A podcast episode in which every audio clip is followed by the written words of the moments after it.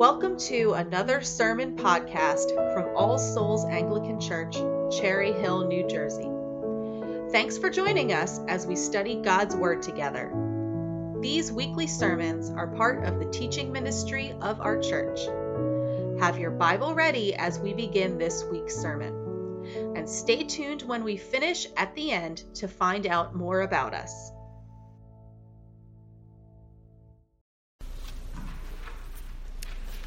Now, this is the uh, 67th sermon in our sermon series on Luke's Gospel, and this evening we will examine Luke chapter 15, the first 10 verses. That's page 874 in your Pew Bible. You might also want to have your finger in our reading from Ezekiel chapter 34 on page 722 as well. Now, in chapter 15, Luke summarizes his narrative of the journey of Jesus to the cross, to underline the relation between God's gift in a Savior motivated purely by love for us. He does so in three coordinated parables. Two we will examine tonight the lost sheep in verses 4 to 7, the lost coin in verses 8 to 10, and next Lord's Day, the lost son in verses 11 through 32. Now, one commentator calls this chapter an artistically constructed unit with a single theme. And that theme is the joy of our Heavenly Father every time He finds and rescues a lost sinner like you and me. We also see here a Trinitarian relationship because the Lord Jesus also says that this work is His work. You can find it in Luke 19, verse 10. It says this the Son of Man came to seek and to save the lost. Now, another commentator called chapter 15 the heart of Luke's gospel because it is here in chapter 15 that Luke's theme that, that guides us all the way through the 24 chapters is written large. God's love, God's mercy for sinful human beings, God's call for repentance, His joy at the acceptance of His gift in Christ. You see, Luke's method is one with which we are very familiar. He shows this, he highlights this starkly in contrast between man's rejection and God's love. We find the, the whole reason for this chapter in the first two verses. First, Luke writes how Jesus ate with tax gatherers and sinners. Why? We know why, don't we? We have followed this track all the way through the gospel since Luke chapter 4. He was concerned terribly concerned with their souls. They were lost. And he hoped to rescue them before it was too late. And what better way to do that than at a meal and that extended time that, that comes at table that can bring discussion of the deep things of God and of our own human need? The second thing that Luke tells us in these verses is how the tax gatherer and the sinner caused a reaction in the community they, because they betrayed their own people. You see, the tax gatherer had purchased the license to gather taxes on behalf of Rome. But what made it all the worst was the method of advancement, of enrichment. If you wanted to increase your income potential, In other words, if you wanted to gather more licenses to gather even more money, you could use any means at your disposal violence, the threat of violence, carrying out that violence in order to gain a bribe or a kickback in some way that would enrich you.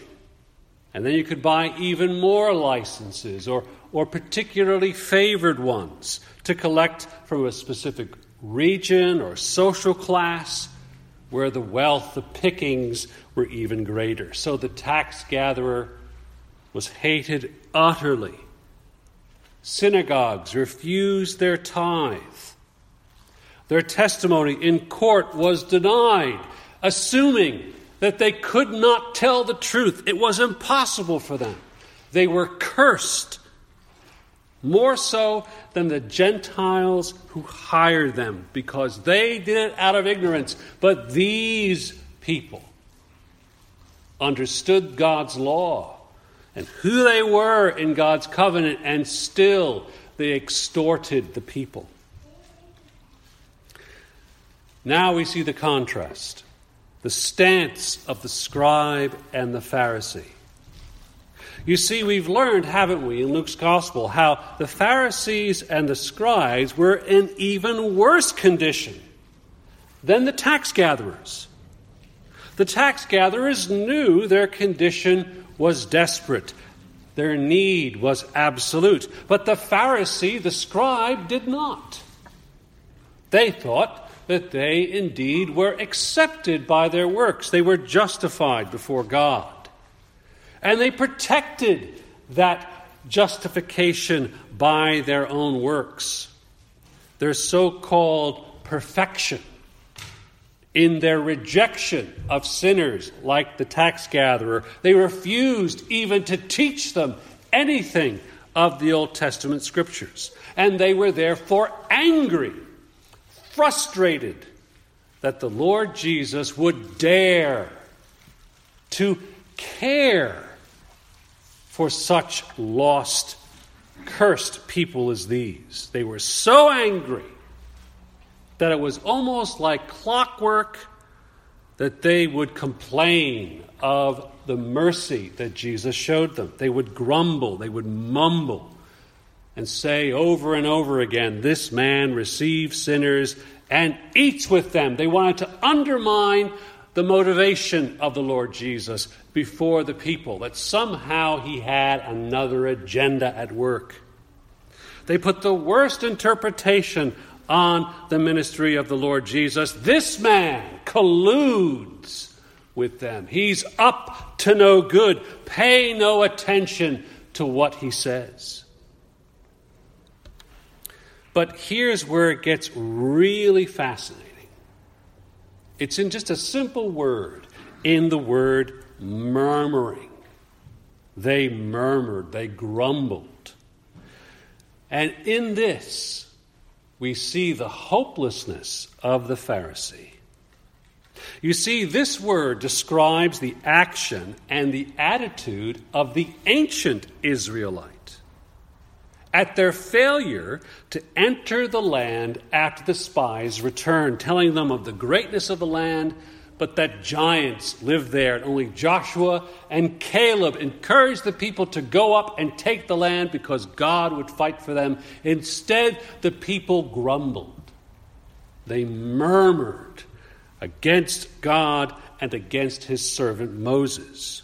They questioned God's integrity. He has another agenda at work. He brought us out of Egypt to destroy us at the hands of these terrible armies. God is untrustworthy.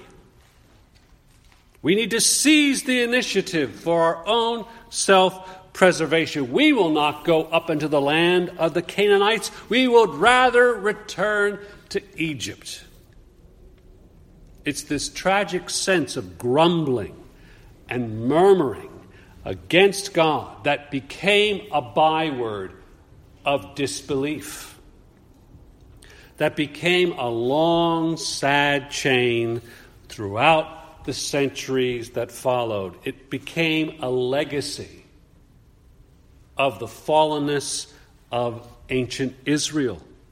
It became a legacy of the failed leadership amongst prophet, priest, and monarchy, among the pastors and teachers of Israel. Because of their grumbling and murmuring, exile fell, destruction came.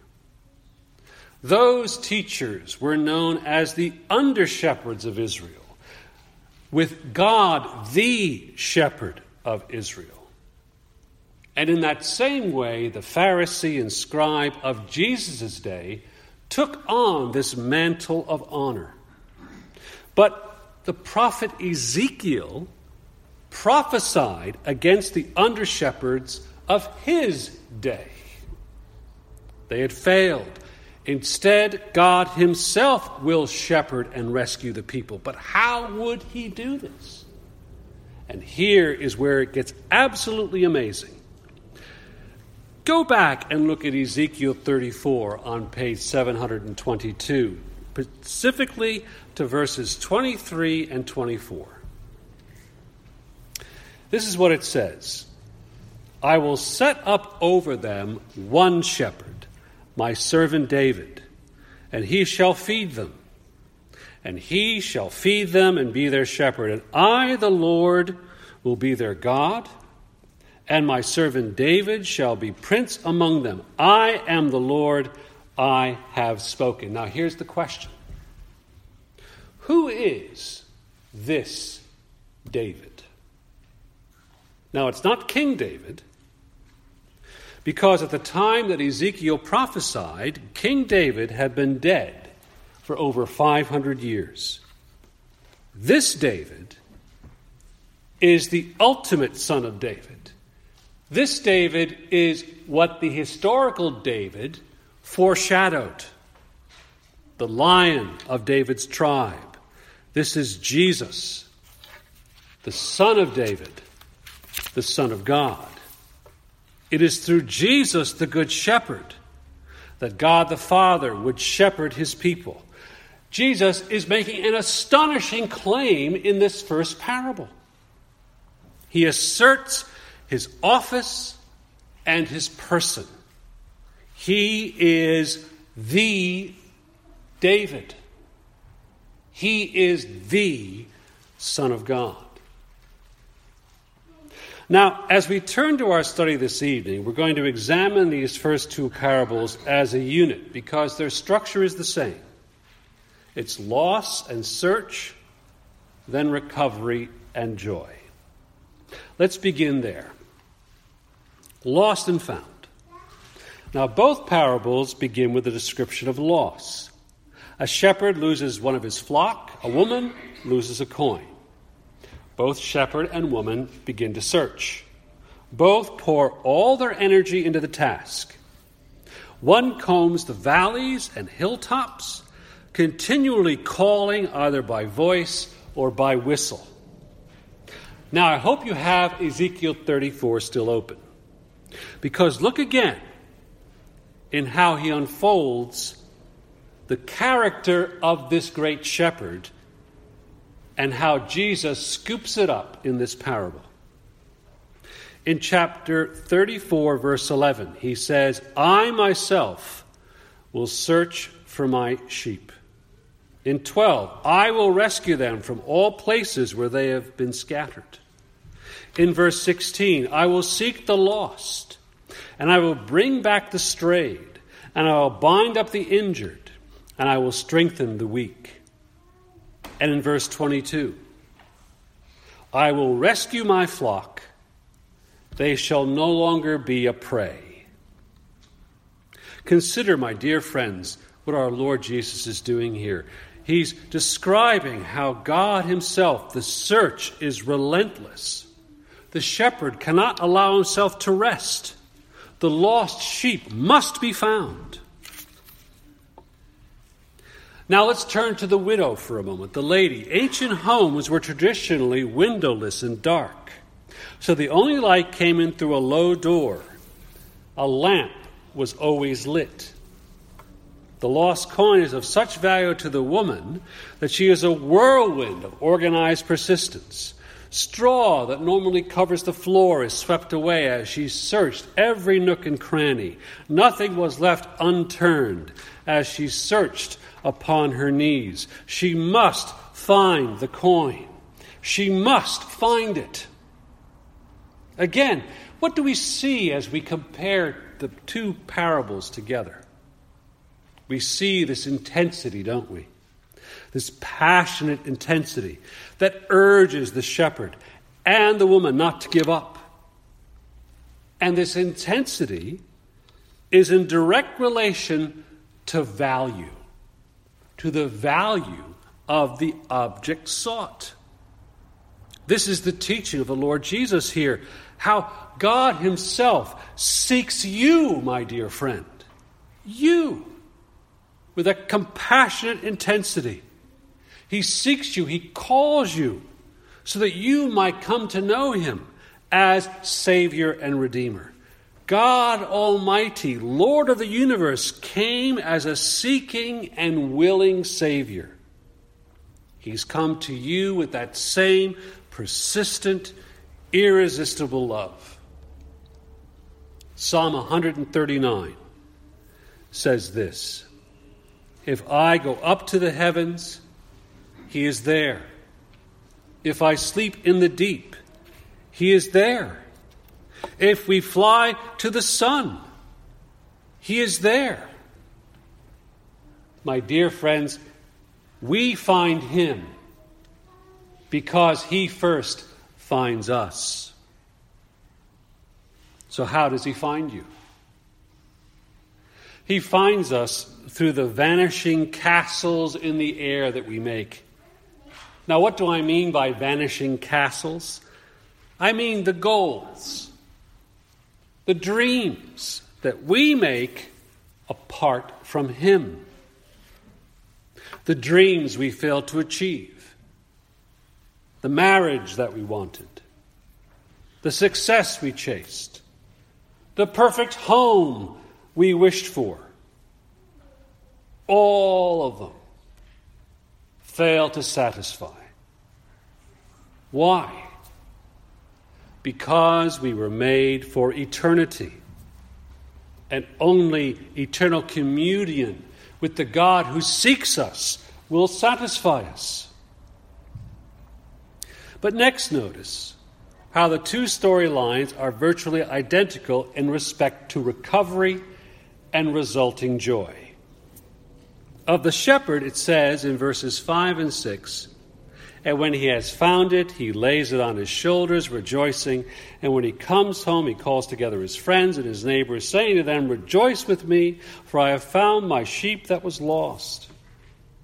And we read of the woman in verse 9. And when she has found it, she calls together her friends and neighbors, saying, Rejoice with me, for I have found the coin that I had lost. You know, one of the earliest examples of Christian art is from the early third century. It depicts the Good Shepherd bearing the recovered lamb on his shoulders. And one of the distinguishing features of this painting of the Good Shepherd is the sweetness of his face, the joy in his expression. It seems obvious, doesn't it? That for the persecuted church of that time, they found great comfort in this parable of the lost sheep. Consider the way he mentions the delicacy here, how he lays it on his shoulder, rejoicing, a picture of his tender love. Because the lost sheep is much more than a missing piece of livestock he spies the sheep alive. He, he races to it. He picks it up. He checks it over. He plucks a thorn or two from the wool. He nuzzles it against his cheek. He joyfully hoists it on high on his shoulders and walks confidently home out of the wilderness. This is the great shepherd, our Lord Jesus Christ. He takes the lost, perishing sinner on his powerful shoulders, and he takes him or her into his own home. King David said this prayer in Psalm 28.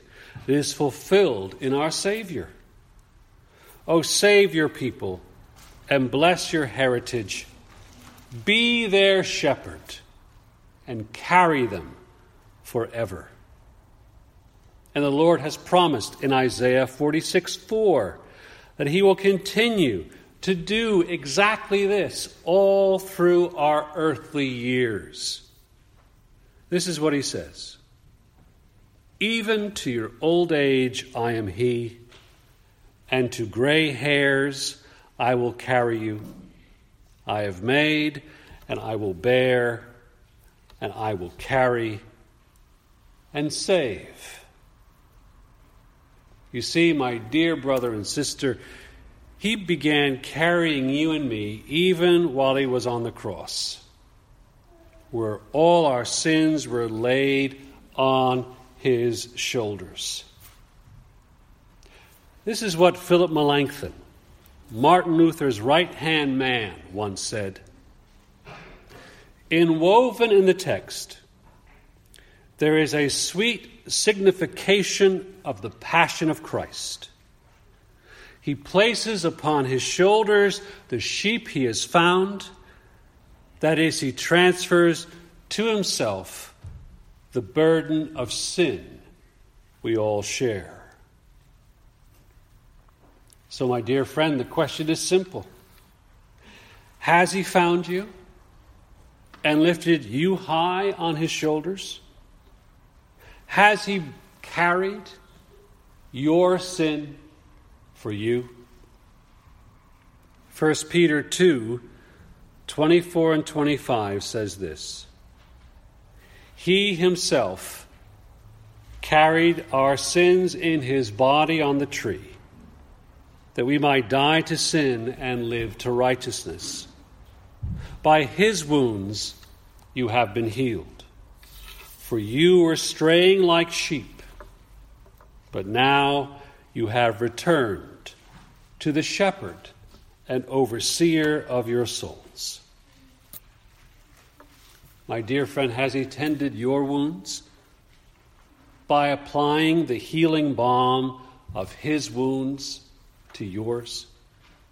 Is he carrying you home to the place he has prepared for you? Are you allowing him to do that for you? And so the application becomes clear, doesn't it? The purity, the simplicity of God's joy in the presence of his angels in every lost person who is found. Now, Jesus' description overturns any idea of God that is unengaged with his creation, or wicked, or evil in any way. Notice how he rejoices even more over a newly found sinner than he does for the multitude already in the fold. There is that initial lively joy in the moment of acceptance that outshines other settled joys for a moment. We know this for ourselves in our own mortal way.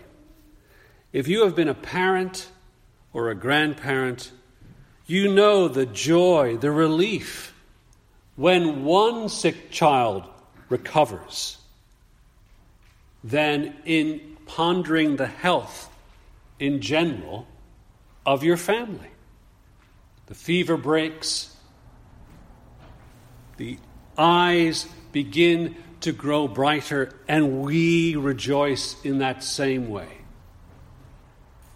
Notice, too, that when God rejoices, all of heaven rejoices as well. It sings with joy. Why this heavenly rejoicing? Because a sinner repents, he turns from sin, her life changes. This is what Bernard of Clairvaux wrote of this text. The tears of the repentant form the wine of angels. That's an amazing bit of poetry, isn't it? The angels drink the wine of our tears in repentance and rejoice.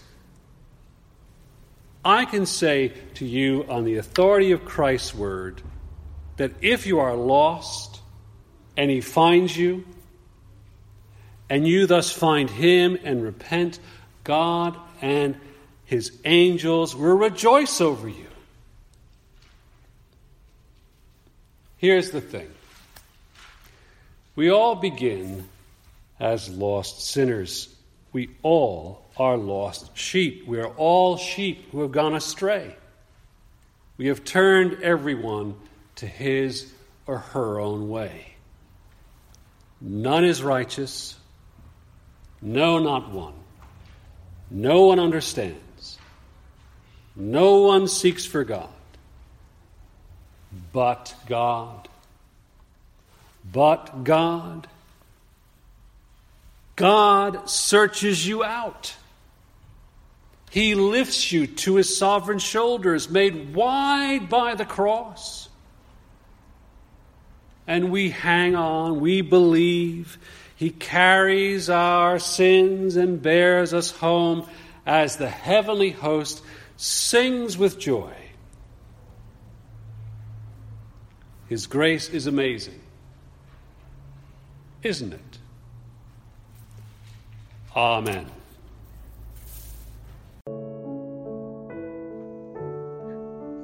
For listening. You can find out more about us by going to our website, allsoulsnj.org. There, you can support our mission by making a one time donation or starting a podcast member subscription by clicking the Support the Show link under the Contact Us tab.